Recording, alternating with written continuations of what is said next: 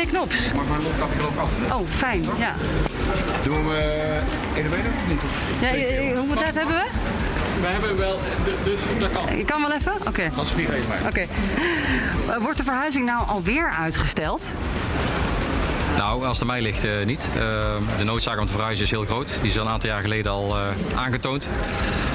We hebben ook de alternatieve huisvesting al vrijwel gereed. Dus we zijn klaar om, om te verhuizen.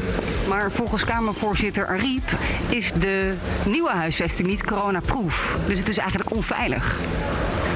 Elke huisvesting, uh, of het nu gaat om deze Tweede Kamer zoals we hem hier hebben, of ook andere gebouwen, heeft zijn eigen specifieke eigenheid. Uh, dan moet je je werkprocessen op afstemmen.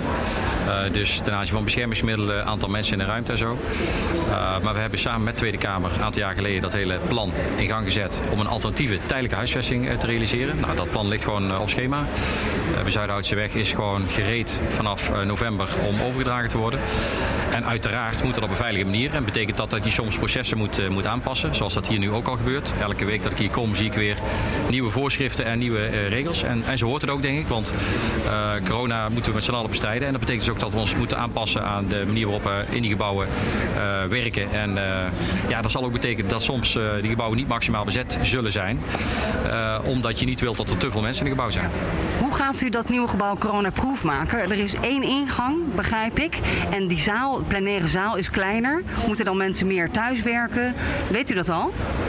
Nou kijk, uh, het is heel uh, simpel. Uh, dat gebouw moet gewoon geschikt zijn om in te kunnen functioneren. betekent dat dat je één op één hetzelfde kunt als dat je hier kunt? Dat hangt ervan af. In sommige gevallen zal het gebouw beter zijn. Andere misschien zullen er aanpassingen moeten plaatsvinden. Maar ik nodig u binnenkort graag een keer uit om te komen kijken. Dan ja. kunt u het zelf Nou, graag. En, maar ik begrijp dat het wel een beetje ruzie is met mevrouw Ariep en, en u. Klopt dat? Nou, ik heb er iets over gelezen, maar ik herken dat niet eerlijk gezegd. We zijn in gesprek al geruime tijd met de Tweede Kamer om te kijken onder welke condities er verhuisd kan worden. We hebben ook samen afgesproken dat er een vervolgonderzoek gaat komen om te kijken hoe je uh, bij Zuidhoutseweg 67 geschikt uh, kunt maken, ook in uh, coronatijden. Ja, die sleutel wordt gewoon overhandigd in november en in de zomer verhuizen. Dat nou, staat vast. We gaan dat onderzoek doen en laten we de resultaten daarvan even afwachten, zou ik zeggen. Oké, okay. nou, ja. Graag gedaan. Dank u. Dit is Nieuwsroom Den Haag van vrijdag 23 oktober. Sophie heeft weer een weekje vrij. Of is hij misschien ergens iets op cursus aan doen, Laurens? Weet jij dat? Nee, Sofie is uh, daadwerkelijk uh, vrij. Echt vrij? Week. Ja, echt vrij. we hebben reces dat... in Den Haag. En um, we hadden eigenlijk altijd voor de coronacrisis de traditie dat uh, bij dit soort kleine recessen, voorjaarsreces, herfstreces, dat dan één van ons vrij is en de ander er is. En daar is een beetje de klad ingekomen, omdat we al maanden in een crisismodus zitten sinds de corona crisis. Ja, echte begon. recessen bestaan niet meer, hè? Ja, zo is het. En wij vonden het toch belangrijk om uh, in ieder geval die traditie nog eventjes vast te houden. Dus uh, Sophie is deze week vrij. Oké, okay. jij bent Laurens Boven, ik ben Mark Beekhuis. We gaan vandaag gewoon gezellig met z'n tweeën een podcast maken. Um, en vorige week vrijdag maar werd bekend dat jij BNR gaat verlaten. Laten we daar eerst nog eens even mee beginnen. Oh, daar wil je het ook nog even over hebben. ik ben er nog een paar, uh, een, een, maand of twee hoor, uh, Mark. Dus we kunnen nog Ja, een, nee, zeker. We maken deze podcast al wel een tijdje. Ja. Maar toch, we wisten het wel al toen we de podcast opnamen. Maar het was nog niet per se de bedoeling dat het naar buiten kwam. Maar het gebeurde bij uh, de Friday Move wel. Dus nu weet heel Nederland het. Ja. En de vraag die daarna elke dag nog een keer op Twitter voorbij kwam is... maar waar gaat hij heen dan? Ja, ja dat weet ik nog niet. Dit is een, Hij gaat alleen maar weg. Ik ga alleen maar weg. Ja, dat is een hele spannende manoeuvre. Hè? Dat, uh, um, dat, dat wordt eigenlijk natuurlijk aan, altijd aan alle kanten ontraden om uh, weg te gaan als je nog niet iets nieuws hebt. Maar weet je, de situatie is dat BNR aan het reorganiseren is, aan het saneren is. Het bedrijf is financieel in de problemen gekomen door de corona-uitbraak. En ja. uh, er moet dus bezuinigd worden. Dus er is een reorganisatie. Er worden mensen ontslagen. Dat is allemaal geen geheim. En uh, dus ik heb mij aangemeld voor de plaatsmakersregeling. Dat is een regeling. Jij was niet ontslagen, maar iemand anders wordt nu niet ontslagen omdat jij plaats maakt. Zo is het. laten we het hebben over de zaken waar we het altijd over hebben. namelijk wat er gebeurt in de wandelgangen in Den Haag. Uh, en misschien in dit geval wel heel letterlijk de, wandel, de wandelgangen van Den Haag. Want uh, de Kamer is bezig met uh, de grote verbouwingsoperatie en de Zeker. verhuizing. Ja. Um, ja. Van de week hebben we foto's gezien van de tijdelijke plek waar een soort ja, de Tweede Kamer vergaderzaal nagebouwd is. Hè? Ja, ja. ja het uh, voormalige ministerie van Buitenlandse Zaken, dat staat direct naast het Centraal Station van Den Haag. De Apenrots. Achter Babylon, hè, denk ja, ik. De Apenrots wordt het wel genoemd. Omdat het een beetje zo'n. Uh, het ziet er van de buitenkant uit als een rots die je zou kunnen beklimmen, zullen maar zeggen. De apenrots, dat past ook goed bij het beeld wat mensen zo hebben van uh, het ministerie van Buitenlandse Zaken.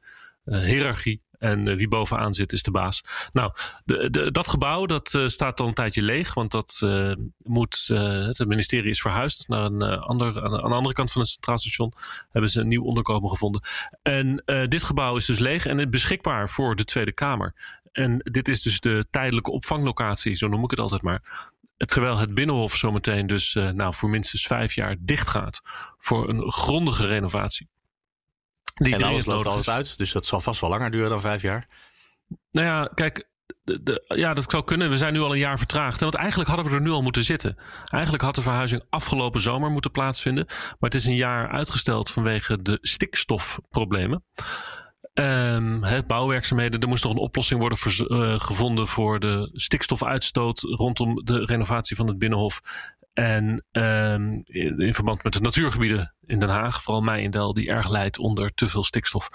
Nou ja. goed, uh, uitgesteld. En, uh, maar ja, ze zijn wel nu bijna klaar. En, en, ongeveer over een kleine maand, drie weken of zo, is de sleuteloverdracht. Hè? Dus dan krijgt uh, Ariep de sleutels van de tijdelijke locatie.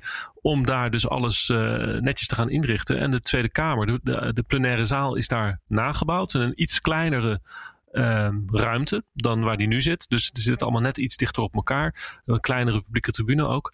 En daar was een rondleiding. Uh, staatssecretaris Knops die heeft daar een aantal journalisten uh, het eens een keertje laten zien hoe het eruit ziet. Kijk, die, die renovatie en, en ook die verhuizing. Er zijn natuurlijk allerlei uh, doemverhalen over wat voor een vreselijk gebouw dat daar uh, zou zijn.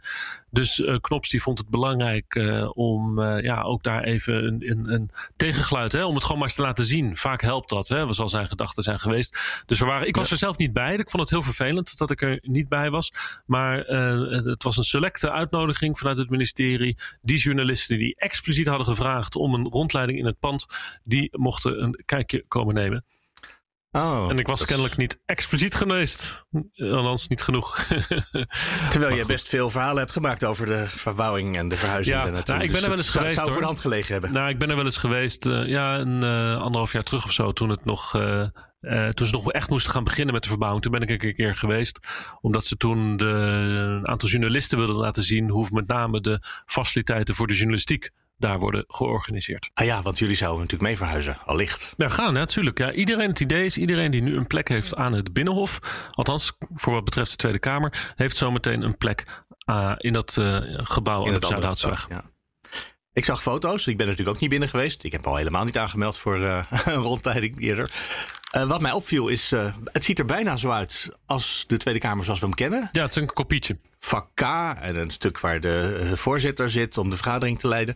Daartussen zit altijd een soort, een, hoe heet zo'n, een, een, desk. Waar, de, een spreekgestoelte, dat woord zocht ik. Waar een Kamerlid de rest van de collega's toespreekt. Ja, het viel mij op dat jij je had gezegd dat, dat jij... zat er niet bij. Op de foto had je hem niet uh, ontdekt, hè? Waar het spreekgestoelte dan staat. Nee, kijk, nee de, uh, dat zou toch gek zijn dat, je dan, dat ze die plek hebben overgeslagen. Nou, die, die, die zal er vast zijn. Um, maar de, zoals gezegd, die zaal is een beetje kleiner. He, dus dat is uh, een, een kopietje uh, op 80% of zo misschien, of 90%. Dus het is allemaal net een tikkie, tikkie krapper. Dus wellicht dat ze die, uh, dat spreekgestoelte dan op een andere plek hebben bedacht. Ik, ik weet het eerlijk gezegd niet waar die dan komt. Ja, of misschien zit het ook vast aan het meubel waar ook Ariep altijd de vergadering vanuit leidt. Dat, oh, zou, dat kunnen. zou kunnen. Ja, want ze hebben wel ja. een. ze zijn bezig met hem inrichten. Dus de, de, de bankjes en de houten dingetjes. Volgens mij gaan trouwens de stoelen uh, wel mee. Volgens mij zijn dat wel de stoelen van, het, van de oude locatie die meegaan naar de nieuwe locatie. Maar de, met houtwerk, hè, dus de bureaubladen, dat wordt er kennelijk uh, uh, ingezet nu al. En je zegt al een paar keer, het is wat kleiner, 80, 90 procent van de gewone schaal. Dan zitten ze ook allemaal wat dichter op elkaar. Dat lijkt me ingewikkeld in deze anderhalve meter tijd. Ja, en daar gaat dus die discussie op dit moment over. Hè? Er, er, stond dus van de week opeens een artikel in het uh, Algemeen Dagblad. dat er een uh, rapport is gepubliceerd. dat het uh, pand op de Bezuidenhoutse weg niet coronaproof is. En daarover is nu dus een, een, discussie losgebarsten. Vertel, hoe zit dat? Hoe gaat dat in elkaar? Want er, kennelijk gaan er nu rapporten ineens over tafel. Ja, het is een lastig verhaal, Mark. Um, laat ik het misschien even, even, even de acteurs voorstellen. Dat zijn dus aan de kant van het kabinet is dat staatssecretaris Knops en uh, de Rijksgebouwendienst. Die heet tegenwoordig anders. Dat is het Rijksvastgoedbedrijf. En uh, aan de kant van de Tweede Kamer heb je uh, het presidium, het dagelijks bestuur van de Tweede Kamer, wat onder leiding staat van uh, Khadija Ariep. Dan heb je de Bouwbegeleidingscommissie. Dat, is de, dat zijn een een, een, groepje Kamerleden die, uh, die al vrij lang, al een paar jaar, eigenlijk in uh, discussie zijn met, met architecten. En weet je, die gewoon zeg maar als gebruiker um, uh, onderdeel zijn van het, van het proces. En dan heb je um, de vaste commissie Binnenlandse Zaken. Die natuurlijk gewoon het kabinetsbeleid controleren. En dus ook het uh, beleid rondom de renovatie van het Binnenhof controleren.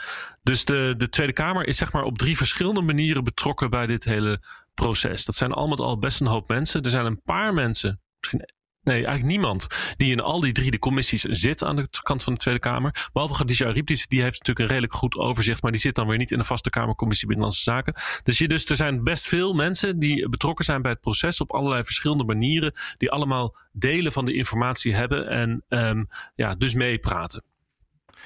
En allemaal hele verstandige mensen, Kamerleden, goed opgeleid, gebeeld gesproken. Dus uh, ja. dat moet uh, soepeltjes lopen. Nou, dat gaat dus absoluut niet soepel. Dit gaat dus al uh, jaren uiterst stroef. En dit gaat ook al jaren gepaard met allerlei gelek naar kranten. Een Algemeen Dagblad is een, is een krant daar waar vrij veel naar wordt gelekt. Die al vrij lang verhalen publiceren. Weet je, daar is ook destijds, een paar jaar geleden is het alweer, de hele discussie rondom de architecten en OMA, het architectenbureau uit Rotterdam. Uh, subtropische binnentuin? Ja, dat verhaal? Het, uh, ja, zogenaamd allemaal megalomaan. Nou, dat ging ook allemaal daar. En uiteindelijk hebben, heeft dat gelek dus er ook toe geleid dat die discussie dermate ontspoord is. Dat um, ja, uiteindelijk heeft er een architectenwissel plaatsgevonden. Hè? En is dus Pieter Bruin, de oorspronkelijke architect van het Binnenhof, de, de nieuwbouw van het Binnenhof, weer betrokken geraakt bij het hele project.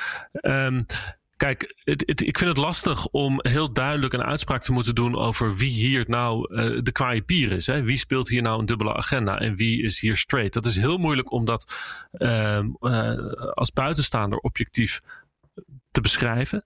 Misschien is dit een mooie metafoor. Het is eigenlijk alsof wij in een theaterzaal zitten en we kijken naar een podium waar, waar een voorstelling wordt gespeeld. In dit geval de voorstelling Renovatie Binnenhof. En het belangrijkste deel, het grootste deel van het stuk wordt gespeeld achter de coulissen. Net dus buiten het zicht van de mensen in de zaal, van het publiek. En wat er gebeurt, is dat af en toe een van de acteurs het podium oploopt, vermomt en met een verdraaide stem iets roept, iets lelijks roept over een andere acteur die nog achter de coulissen staat en vervolgens weer verdwijnt. En uh, achter de coulissen het spel verder speelt. Dat is in feite de, de, de situatie. Ja. Iedereen lekt af en toe stukjes van informatie en iedereen vanuit zijn eigen belang. Uh, maar wat Juist. er echt speelt, dat, is, dat kan je daarmee nooit echt achterhalen. Nee, dat kan je heel moeilijk achterhalen. Er wordt uh, um, best lelijk gesproken over elkaar ook. Weet je, als je dus, ik heb gisteren wat rondgebeld in, uh, in die organen die hier allemaal bij betrokken zijn. En er worden best lelijke dingen over elkaar gezegd. En dat is opvallend. Hè? Um, er wordt vrij veel gewezen naar, naar Ariep en mensen rondom Ariep dat zij um, die verhuizing absoluut niet zou willen. En eigenlijk alles zou aangrijpen om uh, de verhuizing maar uh, te frustreren en onmogelijk te maken. Want wat wil ze dan tijdens de, wil ze dan tijdens de verbouwing in de oude Kamer blijven zitten? Ja, dat is altijd een alternatief plan geweest. Hè? Om de Tweede Kamer dus, uh, het hele Binnenhof gaat het om, niet alleen om de Tweede Kamer. Ja. Om het dus stapsgewijs te renoveren en dus steeds een deel van het pand af te sluiten, dat te renoveren. En dan duurt het langer, maar dan blijft het parlement op zijn plek waar het hoort, namelijk het Binnenhof. Dat vindt, um, uh, kijk, Ariep die vindt dat inderdaad belangrijk, dat klopt, hè, dat het parlement hoort daar. Maar of dat dan zover gaat dat, dat Ariep absoluut niet wil verhuizen, dat is mij niet helemaal uh, duidelijk. Dat wordt wel gezegd door mensen dat ze dat niet zo willen. Maar andere mensen die dan spreekt, die zeggen dan weer, ja, kijk uit. Want um, uh, er zijn ook mensen die Ariep aan het zwart maken zijn. Die aan haar stoelpoten zitten te zagen, die misschien een, een, andere voorzitter zouden willen. er komen ook verkiezingen aan. dus er loopt ook natuurlijk op de achtergrond een discussie over wie wordt na de volgende verkiezingen de nieuwe voorzitter. Ariep is natuurlijk voor zichzelf de, de balans aan het opmaken. Ga ik nog een keer kandideren? En wat zijn dan mijn kansen om straks weer voorzitter te worden? Dus dat spel loopt ook mee. Dus er wordt ook aan alle kanten worden mensen ook beschadigd. En ik ben ervan overtuigd dat ook Ariep inderdaad wel uh, beschadigd wordt. Uh, er zijn mensen die pogingen daartoe doen om van, vanwege andere belangen. Dat ze bijvoorbeeld uh, zelf graag of voor hun partij die, die post van het voorzitterschap zouden willen hebben.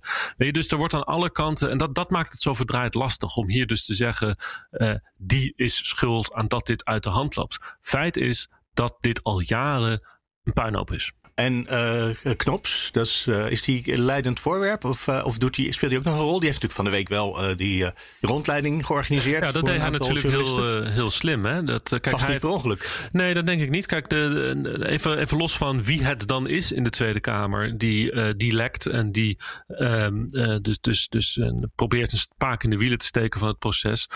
Dat gebeurt wel vanuit de Tweede Kamer. Ehm, die zijn daar niet helemaal onschuldig zeg maar het orgaan, de groep Tweede Kamer.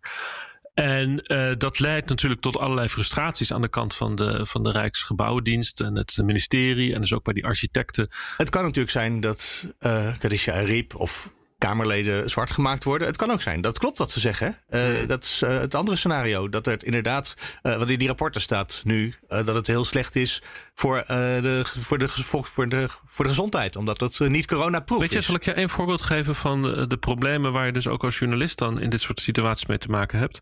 Ik kwam gisteren een mhm. artikel tegen in, ehm, de, op de website parlement.com. Dat is een gespecialiseerde website van waar politiek Haags uh, binnennieuws wordt uh, gepubliceerd. En daar stond dan in, in dat artikel, aangezien het gebouw, het oude ministerie van Buitenlandse Zaken, dus niet voldoet aan de corona-eisen, liet Kamervoorzitter eerder al namens het presidium weten een verhuizing mogelijk opnieuw uit te willen stellen. Afhankelijk zou de verbouwing in de in de zomer van 2020 starten. Nou, dat is al een jaar uitgesteld. Kijk, daar staat dus alsof het een feit is dat Ariep heeft gezegd namens het presidium dat ze de verhuizing wil uitstellen. Opnieuw mogelijk.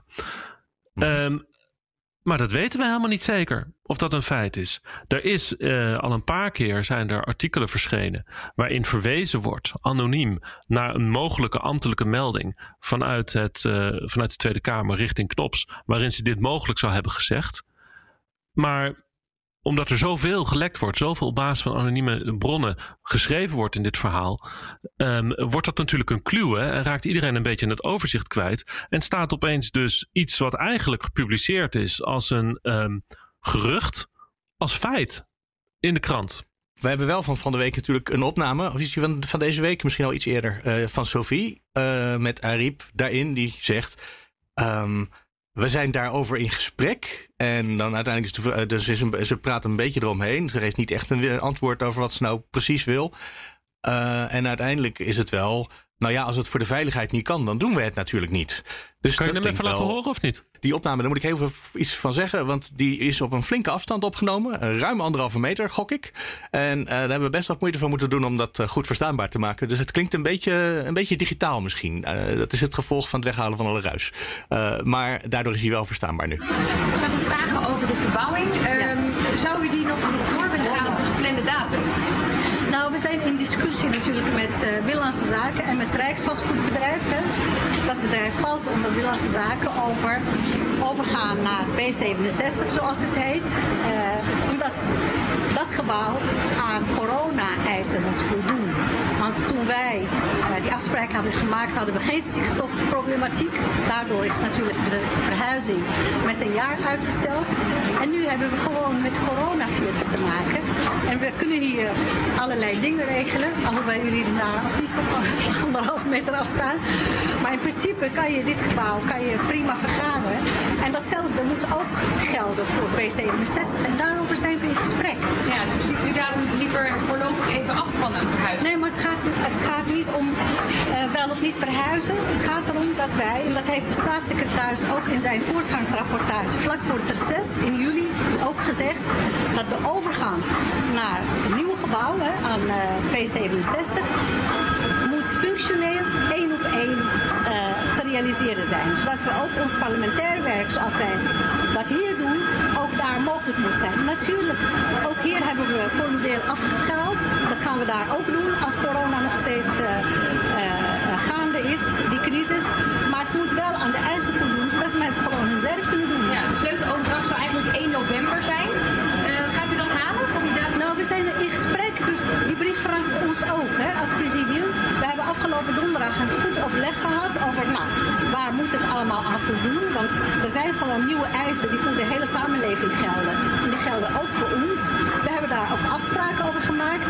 En vervolgens zag ik dat wij een brief krijgen uh, als presidium waarin allerlei dingen in staan. Nou ja, het zij zo, maar we gaan het gesprek gewoon verder voeren. Twijfelt u eraan of dat nieuwe gebouw wel ingericht? De staatssecretaris om daarvoor te zorgen. Aan het Rijksvastgoedbedrijf, die moet dat gebouw coronaproof maken, zodat wij allemaal ons werk kunnen doen. En dat is aan de staatssecretaris en aan het Rijksvastgoedbedrijf. Ondertussen is al wel voor miljoenen aan het uh, kantoor gebouwd, verbouwd, 160 miljoen al. Is dat dan niet uh, weggegooid Het zal nooit weggegooid geld zijn. Het gebouw is natuurlijk functioneel voor ons of voor wie dan ook. Dat, gebouw moest ook worden verbouwd. Maar over, de, over zo, zoiets praten we ook niet. We praten gewoon over ons werk. En het is de verantwoordelijkheid van het Rijksvastgoedbedrijf om ervoor te zorgen dat Kamerleden gewoon hun werk kunnen doen. Ja, en wat heeft u nu als volgende stap nodig om te zeggen, nou die verhuizing kan misschien deze zomer nog wel plaatsvinden? Heel simpel, wij moeten gewoon het werk wat wij hier doen ook daar kunnen doen. En daar twijfelt u nu aan? Op dit moment, gezien die corona-eisen, is dat nog niet uh, En er zijn nu extra onderzoeken ingesteld. Bent u daarmee een stukje gerust gesteld? Nou, dan moeten we het gewoon afwachten. Ja. ja. Zo'n extra verbouwing kost wel weer tientallen extra. Dat, is, dat kan, ja. ja. En dat, dat maar we gaan niet de veiligheid van mensen op het spel zetten. Hè? Dat is wel heel erg belangrijk. En uh, het democratisch proces moet ook doorgaan kunnen vinden. Dus uh, daar, daar gaat het op dit moment om. Tenminste, dat is mijn rol. Neemt u de staatssecretaris kwalijk dat hij misschien niet genoeg aan corona heeft gedacht? Nee, dit heeft ons allemaal overvallen. We debatteren hier ook elke keer over wat wel en niet kan. Dus dat geldt ook uh, voor de staatssecretaris. Eerst was het stikstofproblematiek, dat is nog steeds een groot probleem. En nu is het corona. Ja, en daar, daar kan hij ook niks aan. Het lijkt wel een beetje op alsof um, u eigenlijk misschien niet wil dat de verhuizing doorgaat. Nee, maar het gaat niet om uh, wat ik wil. En die verhuizing en uh, alles. Verkiezingen na 17 maart. Dus het gaat erom dat gewoon welke generatie hier ook rondloopt, gewoon haar werk kan doen. Dus het gaat niet om mij of om de staatssecretaris, maar het gaat erom dat het parlementair proces gewoon ongehinderd doorgang kan vinden. Ook onder de huidige omstandigheden. En, als en dan, daar kom ik voor. En als de verhuizing dan een jaar moet worden opgeschoven? Dat is, er moet aan die eisen worden voldaan. Misschien, misschien gebeurt het binnen twee maanden. Dat zou kunnen. Dat weet ik allemaal niet. Het is echt uh, de verantwoordelijkheid van de staatssecretaris. En daar laat ik het ook bij. Kijk, wat ze hier beantwoordt is de vraag of zij niet meer wil verhuizen. En het antwoord op die vraag is dus: het gebouw waar we naartoe gaan moet coronaproof zijn. Dus ze zegt niet, ieder geval niet on the record, keihard, van ik wil niet verhuizen. Dat is geloof ik ook niet de vraag. De vraag, de vraag is volgens mij op het ogenblik of ze, of ze nu gaan verhuizen. Ja. Of dat ze over een tijdje gaan verhuizen. Over een jaar of twee. Na misschien nog weer wat verbouwingen aan die tijdelijke opvang. Waar ja, nee, dat klopt. Kijk, coronaproof op afstand uh, kunnen, kunnen werken. Ja, ik wil zo nog wat zeggen over dat rapport waar het nu over gaat. Ja. Maar het, het, het punt hier is ook wel de rol van de journalistiek. Dat er dus een, een op basis van uh, anonieme bronnen de hele tijd verhalen worden gepubliceerd. Terwijl niemand echt een totaal overzicht heeft van welk spel wordt hier nou eigenlijk gespeeld. In wiens belang wordt hier nou eigenlijk gelekt? Wiens belang dient dit? Welke dubbele agenda's zijn er mogelijk of zijn er mogelijk niet? Uh, wie wordt hier beschadigd en wie is bezig hier te beschadigen? Dat weten we allemaal niet. Nou, en het. Um, ik krijg er dus misverstanden over. En wel degelijk speelt natuurlijk het een, rol dat zo'n proces zo ontzettend stroef verloopt door de manier waarop de parlementaire pers ook, ook eigenlijk het in feite accepteert dat er van alles en nog wat op basis van anonieme bronnen uh, wordt gepubliceerd. En je krijgt dus ook misverstanden, want dingen die dus oorspronkelijk als een gerucht zijn gelekt, worden na verloop van tijd opeens een feit. Terwijl, uh, omdat iedereen een beetje het overzicht kwijtraakt. Van wat, wat was nou precies een gerucht en wat was nou precies een feit. En het geinige was, ik sprak gisteren Ronald van Raak nog uh, hierover. Hij zit overigens in het presidium, het dagelijks bestuur van de Tweede Kamer. Hij is een van de ondervoorzitters. Hij is van de SP, verlaat de Tweede Kamer overigens na de verkiezingen. En hij zei tegen mij van, weet je, ik zou het eigenlijk wel fijn vinden als de journalistiek hiermee stopt. Als de pers gewoon zegt van nou prima, ik wil met alle plezier jouw rapport uh, publiceren, maar ik zet er wel bij van wie het komt.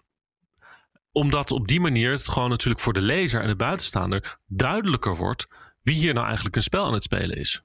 Snap je? Je zou eigenlijk willen, ja, ik snap dit precies. Eigenlijk zou je natuurlijk willen dat gewoon rapporten, als ze er zijn, openbaar gemaakt worden. Ja. Zodat we mee kunnen lezen. Ja, Van Raak zei tegen mij ook. Kijk, ik weet het natuurlijk ook niet helemaal zeker. Hè? Want ik moet ook die slag om de arm houden. Maar Van Raak heeft mij bezorgen. Ik ben niet degene die lekt. Dat doe ik niet. Ik praat alleen straight en on the record. Dus noem mijn naam ook alsjeblieft morgen in je podcast. Als je over mij praat.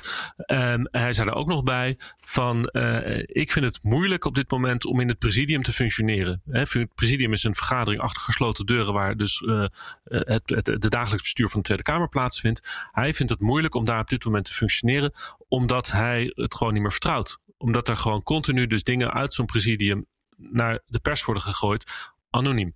En uh, kijk, daar heb ik natuurlijk niet zo gek veel boodschap aan als journalist. Dat, dat het moeilijk is om in het presidium te functioneren omdat er gelekt wordt. Waar ik wel gevoelig voor ben, is zijn punt van. Uh, ja, misschien moeten we dat als journalistiek eens iets om over na te denken. Misschien moeten we als journalistiek een beetje, een beetje minder gebruik maken van al die anonieme bronnen. En er gewoon bij zeggen van prima, um, maar jij speelt ook een spel met mij. En ik wil geen spel met mij laten spelen. Vertel het maar gewoon on the record. En dan weet ik tenminste beter wat hier aan de hand is. Ik vind een uh, lovenswaardige oproep. Ik denk niet dat hij veel uit, uit gaat halen. Ja. Uh, maar het begint, ermee, het begint ermee dat alle, alle documenten op het ogenblik in principe geheim zijn in deze overheid. Um, ja, daar zijn ze, op daarmee zich, stoppen. Ja, klopt. Dat is een van de problemen geweest. Helemaal aan het begin van de verbouwing. Waardoor het ook allemaal zo'n zo'n zo'n mysterieuze toestand is geworden. Ja, het is Uh, breder dan dit hoor. Maar het, bij dit project is het extra veel inderdaad. Dat klopt. Ja, maar ze zijn ermee gestopt. Ze hebben nu, eh, kijk, het vorige kabinet is begonnen met de, met de verbouwing. En toen is gezegd, we gaan eh, de dingen niet publiceren. En dat is later veranderd. Juist vanwege dat gedoe. Dat heeft dit kabinet, dat heeft Knops eh, omgegooid. Dat dingen dus wel worden gepubliceerd. Dus dan komt dit rapport binnenkort eh, naar buiten. En dan kunnen we gewoon lezen precies wat er staat. Laten we het inderdaad eens even over dat rapport hebben. Maar dus deze week van in de krant stond dat het de eh, tijdelijke opvanglocatie niet coronaproof is. Eh, Ja. Dit is een tussenrapport. Eh, wat er gebeurd is, is dat eh, er corona uitbrak in Nederland. En op een bepaald moment het presidium van de Tweede Kamer aan Knops heeft gevraagd van joh. eh, hoe zit het eigenlijk met dat pand? Kunnen we daar wel werken op anderhalve meter afstand? Want bedenk, de Tweede Kamer is, is, is, eh, nou, is niet per se laagbouw, maar het is niet zo'n heel hoog pand. En dat gebouw waar ze naartoe gaan is gewoon een flat. Nee, dus dat is een verticaal plant pan- eh, met, met heel veel verticaal verkeer, met heel veel liften dus. En eh, trappenhuizen die niet per se heel breed zijn. Nou, hoe gaan we dat eigenlijk doen? Kan dit wel daar? En dat is in kaart gebracht. En dat is in kaart gebracht met een vrij hoge eis, namelijk duizend man, volle bezetting met volledige coronamaatregelen. En dat lukt niet. en dan lukt het niet. Dan is dit gebouw niet geschikt. Ik kwam uit die eerste drie rapporten die zijn gemaakt. Of althans, eh, rapporten door verschillende organisaties. Wat er nu gebeurt is dat dit rapport dus opeens in de krant staat. Met grote koppen van het pand. Klopt niet, is niet goed genoeg. Maar dit was pas een eerste rapport. Dit was eigenlijk, je zou bijna zeggen, een rapport bedoeld om een inventarisatie te maken van de problemen in het pand. Er zijn nu eh, zijn ze bezig met het oplossen van die problemen. En met, met kijken van hoe kunnen we dat doen? Hè? Wat voor looproutes kunnen we maken? Eh, kunnen we iets bedenken met dat mensen niet eh, altijd met de lift gaan, maar meer gebruik maken van de trap? Hoeveel mensen zijn er eigenlijk in het gebouw van de Tweede Kamer? Want nu zijn ook lang niet iedereen. eh, nu is lang niet iedereen continu in het pand aanwezig. Dus het is eh, de. de ehm, dat, dat wordt nu in kaart gebracht. Dus dat rapport Ja. is nog niet af. En dat komt dus, ze zijn midden in een proces. En dat wordt dus over een maand, een week of twee of zo, half november, wordt het eh, gepubliceerd van hoe kan dit gebouw in, binnen de coronaregels functioneren. Dus over een week of twee weten we echt wat, er, wat de situatie is en of dingen opgelost zijn. Ja. Of misschien niet. Kijk, en wat je dus dan hoort achter de schermen, dat doe ik toch gewoon weer lekker zelf ook mee met dat spelletje van anonieme bronnen. Eh, ik heb er dus gisteren een hoop gebeld. En wat je dus hoort is van, ja, eh, dus, dus er zijn mensen die zeggen van, ja, dit, dit is dus een probleem met dat pand. Maar er zijn ook mensen van, ja, maar wacht nou even. Eh, geen enkel kantoorgebouw in Nederland voldoet aan de corona-eisen. Dus, dus, en zeker niet als je zegt volle bezetting met het hoogtepunt van de coronacrisis. Dat, dan, dan, dan, dan weet je toch zeker dat het gebouw niet functioneert. En overigens, de huidige Tweede Kamer voldoet ook niet aan die eisen. Als je dus, dat zei iemand gisteren tegen mij, als je de huidige, hè, als je de eisen die ze nu aan het bezuiden houdt in dat rapport opleggen, als je die zou plakken op het gebouw van de Tweede Kamer nu, dan zou het huidige pand ook worden afgekeurd. Nee, want inderdaad, de, de, de nieuwbouw en de, de plenaire zaal en de gangen rondom die plenaire zaal, die zijn misschien dan nog wel met enige goede wil breed genoeg te noemen. Alhoewel ook dat wel eens krap is als het druk is. Maar eh, de, de gangetjes in de, in, de, in de wat oudere delen van het pand, nou, die zijn, eh, Nee, die zijn heel smal inderdaad. heel smal. Die zijn misschien eh, iets meer dan een meter breed zo af en toe.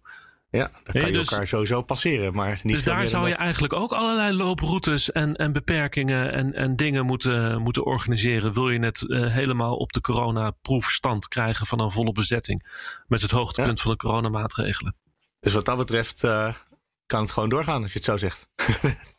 Nou, eh, iemand zei mij gisteren van laten we nou alsjeblieft eens ophouden met die discussie over of we gaan verhuizen. Want dat besluit is genomen. Laten we het nou gewoon hebben over hoe gaan we verhuizen. En wanneer misschien dan als gevolg daarvan. Want als je eerst nog dingen toch nog wil verbouwen. Als je zegt, nou ja, we hebben eigenlijk gewoon één trap voor naar boven nodig. En één trap voor naar, buiten, naar beneden. En die moeten we buiten aan het, gebouw, aan het gebouw schroeven, want die hebben we nog niet. Eh, ja, dan moet je misschien eerst nog even wat, eh wat timmerlieden laten komen. Ja, bijvoorbeeld. Maar goed, het moet nu wel gaan gebeuren hoor. Want ze hebben het nu al een jaar uitgesteld. Dus het is wel de bedoeling dat komend zomerreces daadwerkelijk die verbouwing in de Tweede Kamer eh, echt gaat beginnen. Ehm, Ja. het, het is misschien ook helemaal niet zo'n gek idee om daar nou langzamerhand eens mee te beginnen. Want het is toch een, half, een investering van een half miljard. En eh, zoals we weten is er een economische crisis aan het uitbreken. Dus ja, als dan de overheid een beetje een eh, investering naar voren haalt, zullen we maar zeggen. Hè, of eindelijk eens gaat uitvoeren. dan is dat ja. misschien ook helemaal niet slecht voor de mensen in de bouwsector. Ach, en het is, eh, ik weet niet, komt Ariep nog terug naar de verkiezing eigenlijk? Nou, zij moet dat besluit nog nemen wat ze doet. Want misschien gaat het wel helemaal niet over haar. Hè? Misschien gaat het wel alleen over opvolgers. Ja, kijk, nogmaals, ik weet niet precies eh, wat de, welk spel hier gespeeld wordt. Ehm, en wie hier dus lekt, ik, ik weet het niet. Dus Nee. dan, en als je dat niet weet, dan weet je ook niet eh, wie hier aan het zwart maken is, dan wel wie hier zwart gemaakt wordt. Ehm, ik zie niet zo goed in wat het belang zou zijn van Ariep om een eh, proces eh, te verstoren. Nee. Want zij is natuurlijk de Kamervoorzitter en iedereen kijkt naar haar voor eh, een, het soepeltjes laten lopen van een, van een Maar proces. dat is wel waar ze, wat, ze, wat haar nu verweten wordt. Dat En dit, ja, er wordt haar nu. Ja. verweten dat zij ehm, eh, slecht leiding geeft aan een, aan een proces. Eh, maar ja, weet je, het proces is natuurlijk ongelooflijk ingewikkeld. En het is helemaal niet in haar belang om een proces eh, slecht te laten verlopen. Zou je denken, toch? Het is interessant dat we niet weten wat we niet weten. Je vroeg net nog naar, naar Knops, hè? Van, van is Knops helemaal, eh, staat die helemaal zuiver in de wedstrijd? Ja, En eh, ik, ik hoor eh, positieve woorden over hem. Zeker als je het vergelijkt met hoe het vorige kabinet het aanvloog. hè. Hij is veel meer gericht op transparantie en op openheid. En op, hij heeft bijvoorbeeld ook Alexander Pechtold aangesteld als een soort bemiddelaar. Ehm, hè, de, de Ja. oud-politicus, de oud-D66-leider. Omdat hij dus het gevoel had van, nou, eh, er zijn hier werelden die elkaar niet begrijpen. De, de Rijksvastgoedbedrijf, de Tweede Kamer, dat, daar zitten politieke spanningen. Eh, de architecten, dat zijn natuurlijk kunstenaars in feite. Eh, die hebben ook geen, geen, geen goed gevoel bij eh, politieke processen of ambtelijke processen. Nou, we moeten iemand hebben die eigenlijk alle werelden een beetje kent. Hè, dus nou, de, dat soort besluiten heeft eh, Knops genomen en dat, dat, dat werkt op zich goed. Hè, daar, krijgt hij, eh, daar wordt hij positief voor gezien. Wat mij wel opviel was natuurlijk die, die rondleiding. Hè, dat is natuurlijk geen toeval dat dat net deze week is. Uh, in een week dat er dus allemaal negatieve rapporten worden gelekt over dat bezuidenhout. Uh, dat hij eens even dat bezuidenhout, dat gebouw eens even toont. Om te laten zien dat het toch best fraai geworden is. En dat je daar best zou kunnen functioneren met een beetje goede wil. Uh, dat dat mogelijk moet zijn. wat mij ook opviel, is dat hij het opeens heeft over het bedrag wat daar is in geïnvesteerd in dit, op dit moment. En dat is dan 161 miljoen. En dan werd er zo gezegd, nou ja, hè, als ze nou opeens... Als zijn we anders kwijt. Ja, als, als, als Ariep hè, dan, dan, uh, zodat het allemaal niet meer wil, dan uh, 161 miljoen verbrand. Ja, dat klopt ook niet helemaal. Want uh, 161 miljoen, dat is inderdaad de totale investering in dat pand op de Bezuidenhout. Om het weer te moderniseren als een kantoorgebouw. Hè, dat je het gewoon weer kan gebruiken als een kantoorpand. Het bedrag wat aangeslagen wordt voor het gebruik door de Tweede Kamer van het gebouw is veel lager. Dat is een uh, 30 of 40 miljoen. Dat, dat loopt ook iets op gedurende de tijd. Maar meer in die orde van grootte. Ja. Hè, dus uh, gedurende vijf jaar, vijf of zes jaar.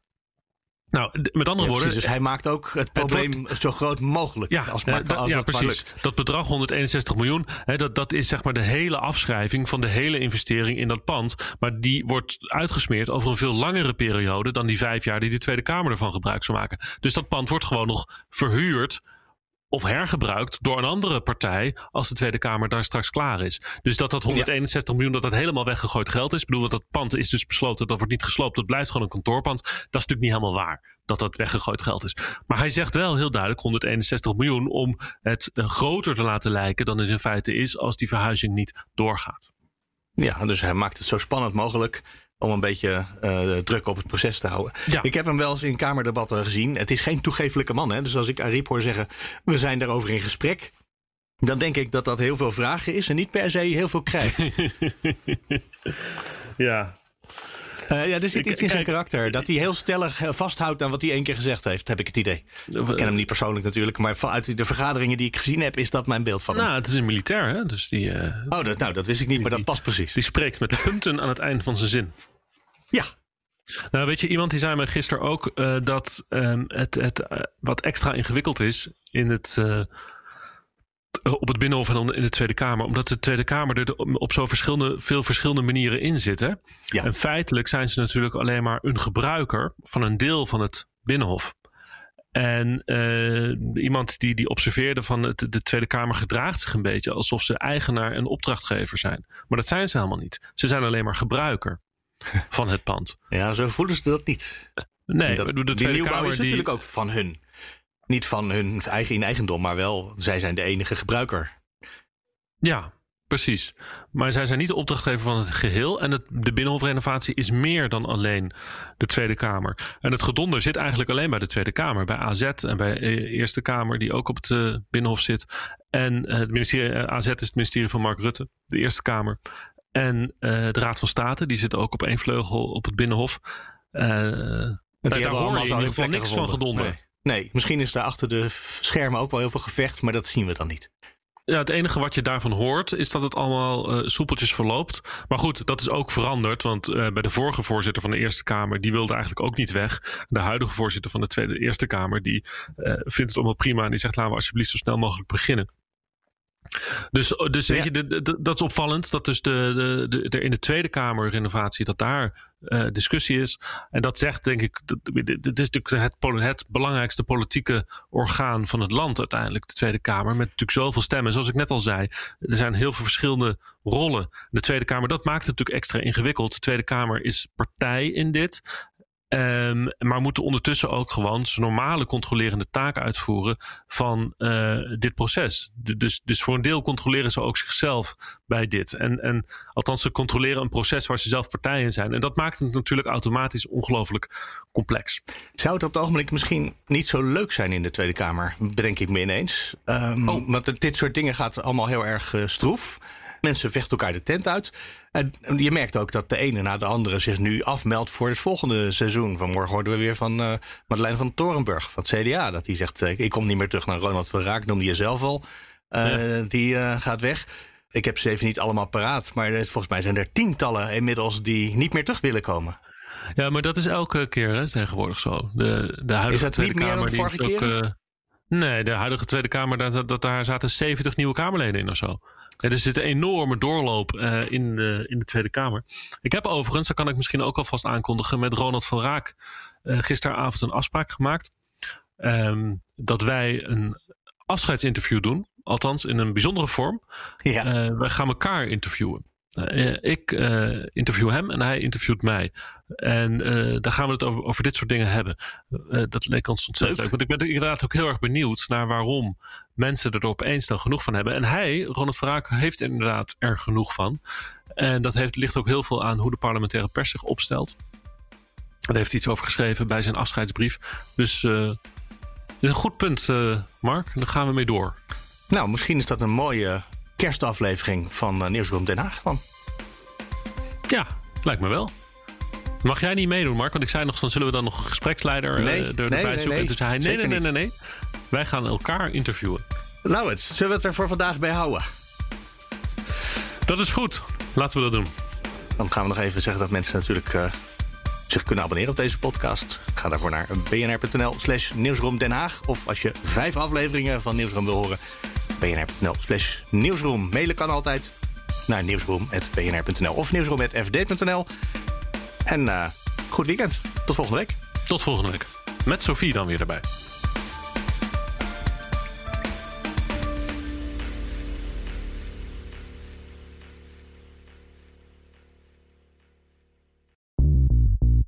BNR ben je altijd als eerste op de hoogte van het laatste nieuws. Luister dagelijks live via internet. Jelle Maasbach. Wesley Weert. We zijn er voor je met het leukste, opvallendste, maar natuurlijk ook het belangrijkste nieuws. Tijdens de presentatie van die halfjaarcijfers toen die beurskoers in elkaar kukkelde. BNR Beurs. Voor de slimme belegger. Blijf scherp en mis niets.